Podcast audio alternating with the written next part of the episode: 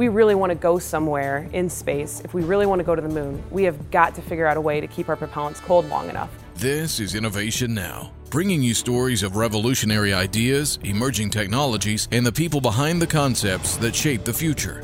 Cryogenics is the study of things at very low temperatures. Here's Monica Guzik, an aerospace engineer at NASA's Glenn Research Center, to explain why NASA is changing the way they keep their cool. So we want to store things like oxygen or hydrogen.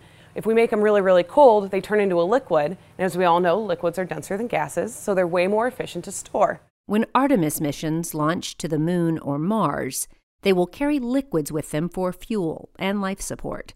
But as the extreme environment of space warms a spacecraft, the fuels begin to evaporate or boil off.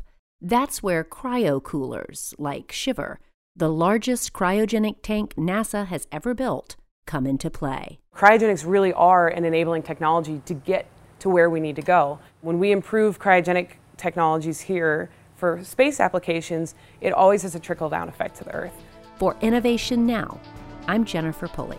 Innovation Now is written and produced by the National Institute of Aerospace through collaboration with NASA and is distributed by WHRV. Visit us online at innovationnow.us.